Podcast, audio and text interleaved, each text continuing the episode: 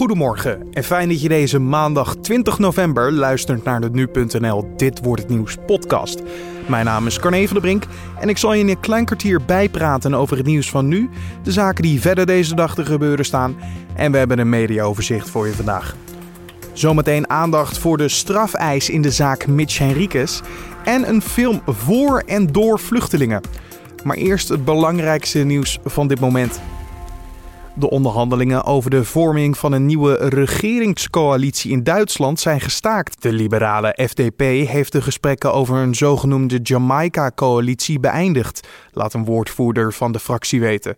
Volgens de FDP is er na vier weken onderhandelen niet genoeg vertrouwen om een stabiele regering te vormen. Na urenlange vertraging is zondagavond in Utrecht de nieuwe spoorbrug over het Amsterdam-Rijnkanaal gelegd. De spectaculaire operatie begon vrijdag en trok het hele weekeinde veel bekijks.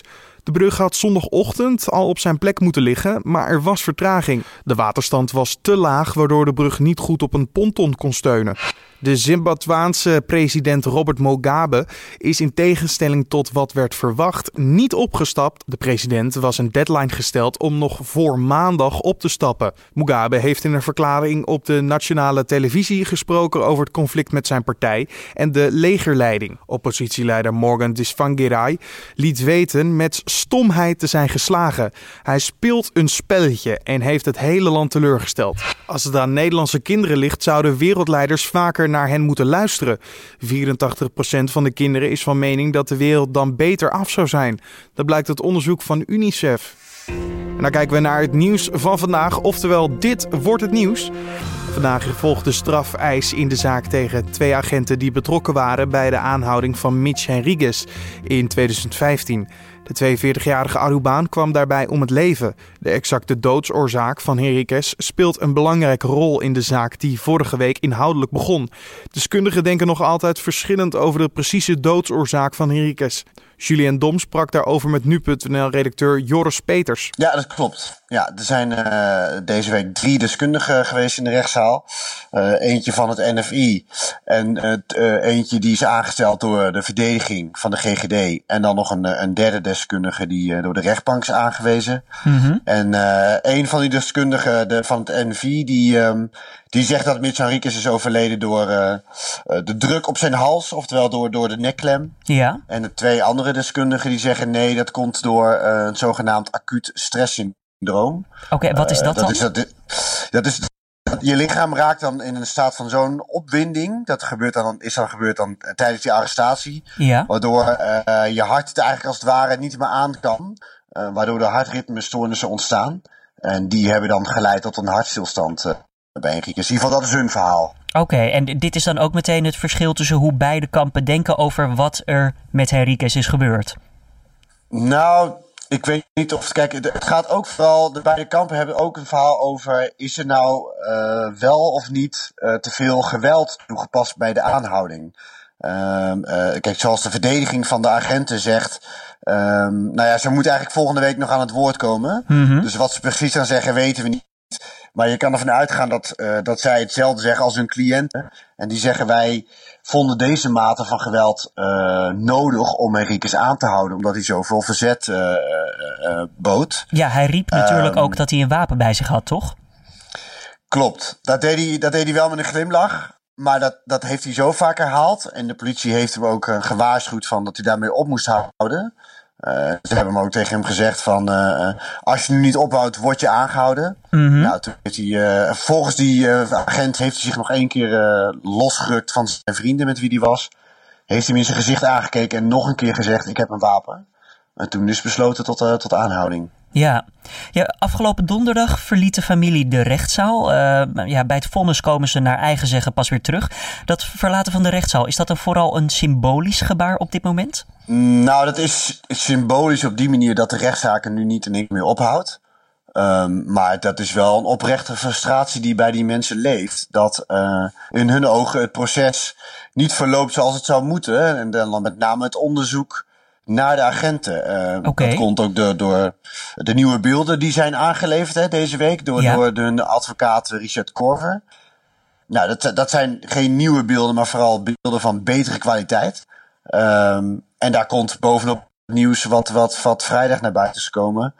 De, waarin het OM stelt, um, wij hadden die beelden ook.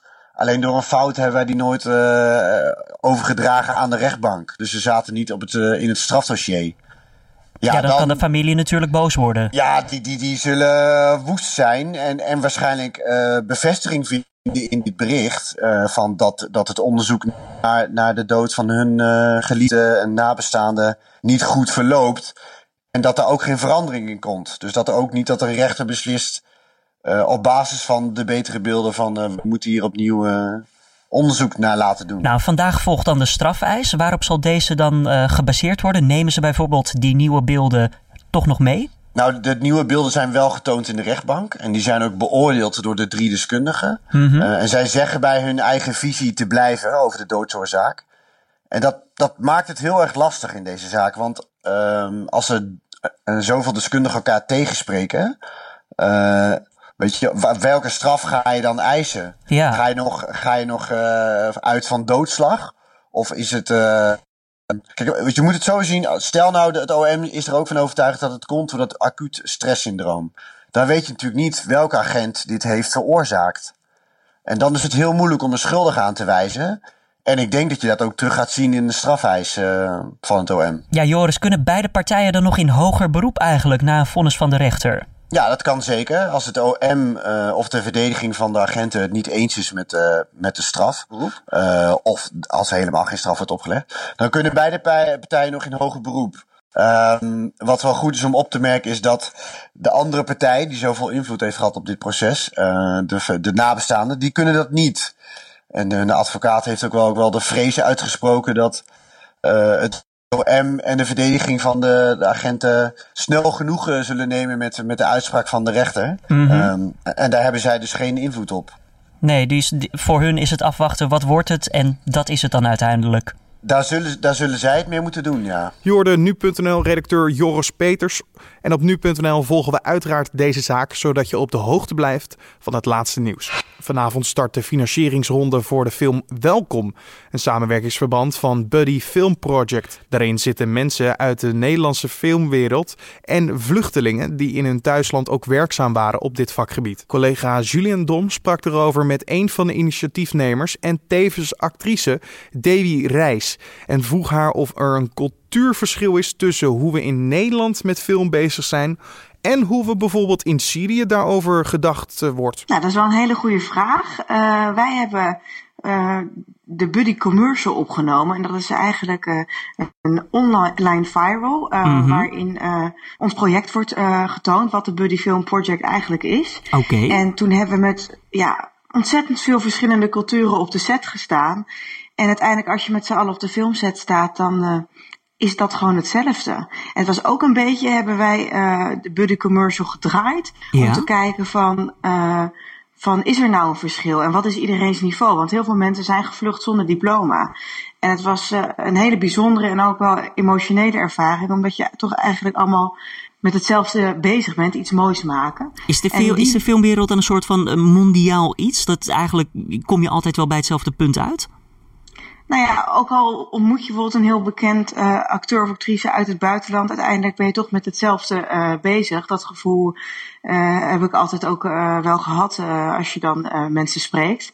Dus ja, de wereld is kleiner dan je denkt en dat is wel bijzonder. En die commercial of die viral wordt vanavond tijdens de Buddy Filmbal vertoond tijdens ons fundraise event. Inderdaad, want vanavond uh, begint het grote fundraiser dus. Dan moet het geld bij elkaar worden gehaald voor de film. Is er al, Zeker. Iets, is er al iets bekend over die film? Uh, waar gaat het verhaal over? Of uh, moet alles nog gemaakt worden? Nou, het script is bijna af. En ik kan wel iets vertellen over het verhaal. Het verhaal speelt zich af in een klein Nederlands dorpje. in een supermarkt. En in die supermarkt komen allemaal mensen uit het AZC te werken. Mm -hmm. En dat gebeurt ook vaak in het echte leven nu al uh, in Nederland. En uh, het is een mozaïekvertelling. Dus uh, ja, het is een beetje in de richting van Love Actually Meets Refugees. Dus je hebt allemaal verschillende verhaallijnen. Oh, dus ook een beetje drama-romantiek.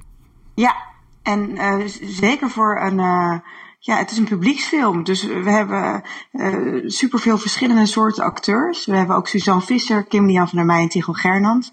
Een um, Syrische acteur, een Iraanse actrice. En wat heel bijzonder is, dat er Engels, Nederlands, Farsi en Arabisch uh, wordt gesproken. En de basis is natuurlijk Nederlands, dus mensen kunnen gewoon komen. Je, je noemt al inderdaad een heleboel landen op, een heleboel nationaliteiten. Hoeveel mensen werken er in totaal aan dit project? Uh, pak een beetje grofweg. Ik denk wel 13 verschillende nationaliteiten. Dus dat is uh, echt heel bijzonder. En we groeien nu, onze stichting groeit naar bijna 100 deelnemers. En de bedoeling is ook dat zij voor en achter de schermen op de uh, staan. Ja. Dus we moeten voor iedereen natuurlijk een plekje vinden. Vandaar dat het ook een mozaïekvertelling wordt. Wat is het streefbedrag uiteindelijk? Hoeveel hebben jullie nodig om die film tot werkelijkheid te brengen? Nou, eh, het wordt een, uh, een grote speelfilm die uh, in alle Nederlandse bioscopen te zien zal zijn. Dus wij hopen wel met een budget van een miljoen. We zeggen niet dat we dat vanavond gaan ophalen, maar we hopen ver te komen. willen we graag die film gaan maken. Uh, zeker omdat er zoveel verschillende mensen op de set staan. Het zijn allemaal dubbele functies vaak ook. Mm -hmm. Dus we proberen ook, uh, bijvoorbeeld dan heb je een visagist, uh, heb je daar een team van. En dat is ook een team van Nederlandse mensen en van mensen die net een paar jaar in Nederland zijn. Het is niet dat mensen bijvoorbeeld het niet kunnen. Het is ook soms voor de contacten. Of een art director die heel goed zijn werk kan doen, maar die heeft nog geen rijbewijs. Ja. Dus het is altijd goed om een buddy te hebben. Een Nederlandse buddy. Dus we noemen dat expres zo uh, omdat uh, ja, je staat gewoon gelijk, maar iemand anders die weet misschien iets beter de weg in Nederland. En uh, nou ja, dat, dat is nu eigenlijk al achter de schermen aan de gang. En dat is heel leuk om te zien. Wil je vanavond ook bij de cast en crew aanwezig zijn? Dat kan. Kaarten zijn nog aan de deur te kopen bij Air in Amsterdam. En de presentatie van de avond is in handen van televisiepresentatrice Daphne Bunskoek.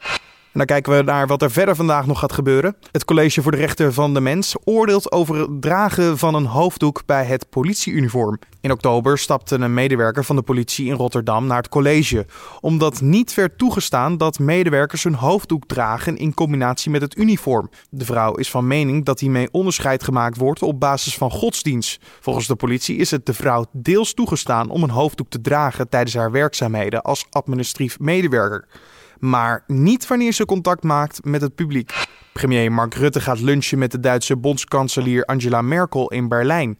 De twee leiders gaan onder meer praten over de toekomst van de Europese samenwerkingen. Daar kijken we waar onze collega's vandaag over gaan schrijven. Politie en Openbaar Ministerie krijgen vanaf 1 december meer mogelijkheden om misdrijven te voorkomen en veroordeelden op te sporen. Foto's en namen van verdachten kunnen dan veel sneller bekend worden gemaakt, schrijft de Telegraaf. Voor criminelen die op de vlucht zijn na een veroordeling kunnen naam en foto direct worden vrijgegeven om opsporing makkelijker te maken. Ook als er concrete aanwijzingen zijn dat er iemand een ernstig misdrijf wil plegen, mogen naam en foto van de verdachte meteen openbaar worden gemaakt. Dit alles om slachtoffers te voorkomen. Dit jaar komen er nauwelijks nieuwe vuurwerkvrije zones. Evenals de afgelopen twee jaar wijst ongeveer een kwart van de gemeente gebieden aan waar tijdens de jaarwisseling niet geknald mag worden. Volgens een onderzoek van het AD stellen drie gemeentes voor het eerst vuurwerkvrije zones in. Dat zijn Ede, Terneuzen en Weesp. Daarnaast zullen in nog eens 75 gemeenten vuurwerkvrije zones worden ingericht. Na drie voor de Albert Heijn succesvolle edities van de restaurantzegels dreigt er nu een einde te komen aan de actie. De Telegraaf meldt dat de uitvoerder Eens niet tevreden is met de toegevoegde waarde voor het eigen merk. Een woordvoerder van Eens zegt in het dagblad dat ze niet nog een keer hetzelfde willen doen. Albert Heijn reageert verbaasd en lijkt van niets te weten. Volgens de grote gutter praat het met Eens over de toekomst van de actie. Dan kijken we naar het weer van vandaag. Het gaat overal regenen. Het wordt ook 6 tot 11 graden met een pittig windje. En daarbij is dus ook een stormbestendige paraplu aan te raden. In de loop van de avond zal het vanuit het westen langzaam ophouden met regenen. Dat dan weer wel. Nou, nog dit. Geen zilver, geen goud, geen diamant. Nee, Britse koningin Elizabeth II en prins Philip vieren hun platina huwelijk. Het stel is 70 jaar getrouwd. Op deze prachtige mijlpaal te vieren organiseren ze een kleine dinnerparty op Windsor Castle. En het geheim van hun huwelijk? Nou, volgens ingewijden hebben Elizabeth en Philip dezelfde humor. En dat zou het sentiment zijn van hun relatie. Zo zou de koningin een zeer goede mimiek hebben. En dikwijls liggen daardoor ook mensen op de grond van het lachen als Elizabeth weer eens gekke bekken trekt. Eigenlijk een soort uh, de Engelse André van Duin dus. Goedemorgen luisteraars, hier